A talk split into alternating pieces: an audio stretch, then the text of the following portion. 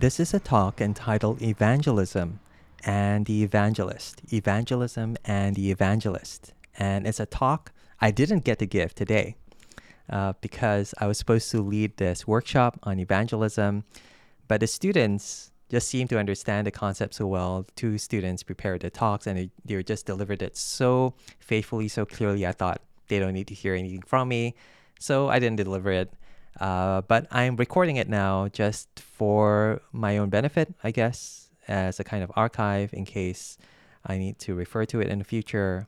And for you, if you're listening to this, you know, maybe it might help you as well. So, evangelism and the evangelist. Um, I'm doing this as an audio, so I'm looking at my slides and you won't be able to see the slides. So, I'm going to try to describe them to you. So, bear with me. The first slide uh, is a picture of the BTS McDonald's meal. It's causing quite a stir uh, on the internet around the world because uh, everyone wants to buy this meal.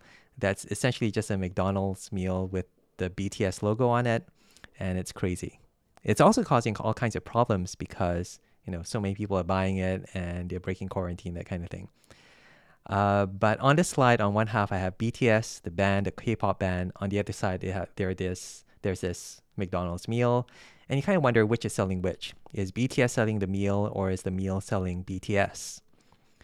And it's the idea of selling that I want to introduce to our thinking about evangelism. Now, I, I can already hear my conservative brothers and sisters um, uh, wait, uh, protesting that this is worldly or this is dangerous. But but hear me out. Hear me out. There is this guy named Guy Kawasaki, and he was the Apple evangelist back in 1983. And so this was like 30, 40 years ago. And his job was literally to be an evangelist for Apple products. So to get people to not just buy the computers, but to tell them how great it is and to get them to tell their friends how great it is to own an Apple product.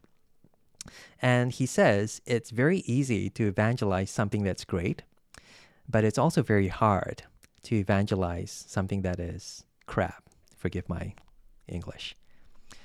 Uh, and at the heart of this strategy, approach, evangelism, is the evangel itself, is the gospel, it's truth, it's something that's good.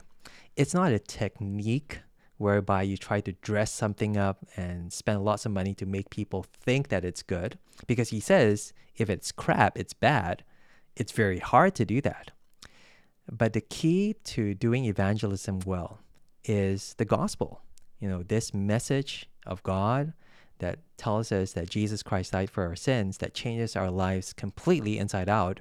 You know, if it's really, really good, that ought to drive our evangelism. Now, he says it's easy, and I'm not sure that it is, but it does make it easier, you know, in that you place all your trust and the power of the gospel and not your powers of persuasion. It's not your ability to craft that sermon or to speak in a persuasive way, but actually you're trusting in the fact that this is such good news. I want people to hear it, and that when they hear it, they will be able to tell that this is life changing, this is good. So it's very easy to evangelize something that is great. That's the first point. Uh, but the second point is this if you can't illustrate it, you don't understand it. And the, the essence of an evangelistic talk is illustrating the gospel, it's making it more understandable. It's almost painting a picture of the gospel in a way that people really just get it. And the point is, you have to get it first. If you can't illustrate it, you don't understand it. There is this video of Francis Chan, uh, who's a pastor um, who was in California and I was in Hong Kong, but years and years ago, this is a really old video uh, of him giving a talk with a balance beam. Uh, one of those things that you see in the Olympics, the gymnast stands or balances on this balance beam and does somersaults. And at the end of it, they jump off the balance beam and they're judged. They're given a score. They go you know, they, they lift up their arms and the judges give them a score like 9 out of 10, that kind of thing. And it's a very funny video because he is clutching for his dear life to this balance beam and he's going, Oh, this is so scary. I don't want to do this. I just want to play it safe. I don't want to do a somersault. And then at the end of it, he, he waves, lifts up his hands and goes, and said, Yay! so imagine if a gymnast did that during the Olympics. You know, how would the judge give a score on uh, that performance? You know, imagine if Jesus Christ comes back and looks at your life, and all your life you're doing, all you're doing is just clutching to this beam, playing it safe, not taking any risks. You know, how is he going to give you a score as the judge of the universe? And I thought, uh, I, I, he does this much better than I. Please do watch the video.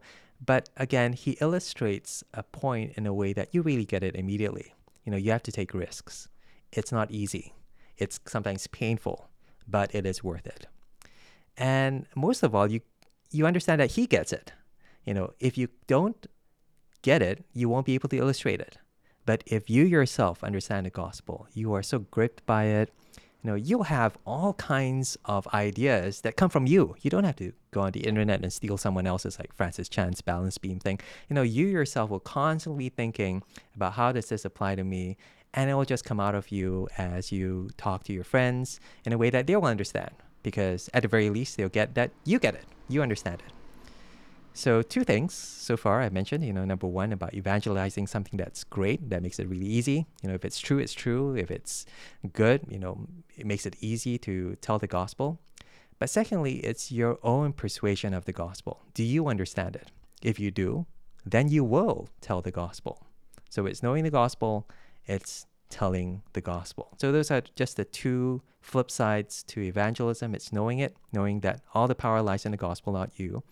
But secondly, as you trust in it, you will be able to tell and live out and you know give evangelistic talks, but also be able to illustrate the gospel in your own lives.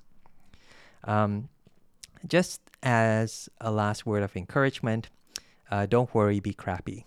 Don't worry, be crappy. Again, I copied this from Guy Kawasaki, who copied this from Bobby McFerrin. You know, if you know the song, don't worry, be happy. Well, he says, don't worry, be crappy. That is, don't wait till you're perfect before you start telling the gospel. You know, I'm not saying that you should preach badly or preach crap, but I'm saying that almost every talk you give from now till you get better is going to have a little bit of crap in it. It's it's going to be imperfect. You're going to have problems with it. People are going to give you criticisms, or you might not be happy with it. But don't let that stop you um, telling your friends, practicing giving these talks, you know, trying to get better because that's how you get better. You know, by growing your knowledge of the gospel and knowing and growing in your application, in your illustration of the gospel, in your lives, in your talks, in just your conviction. So don't worry, be crappy. This is evangelism and evangelist, the talk that I didn't get to give this afternoon. Thanks for listening. Take care and God bless.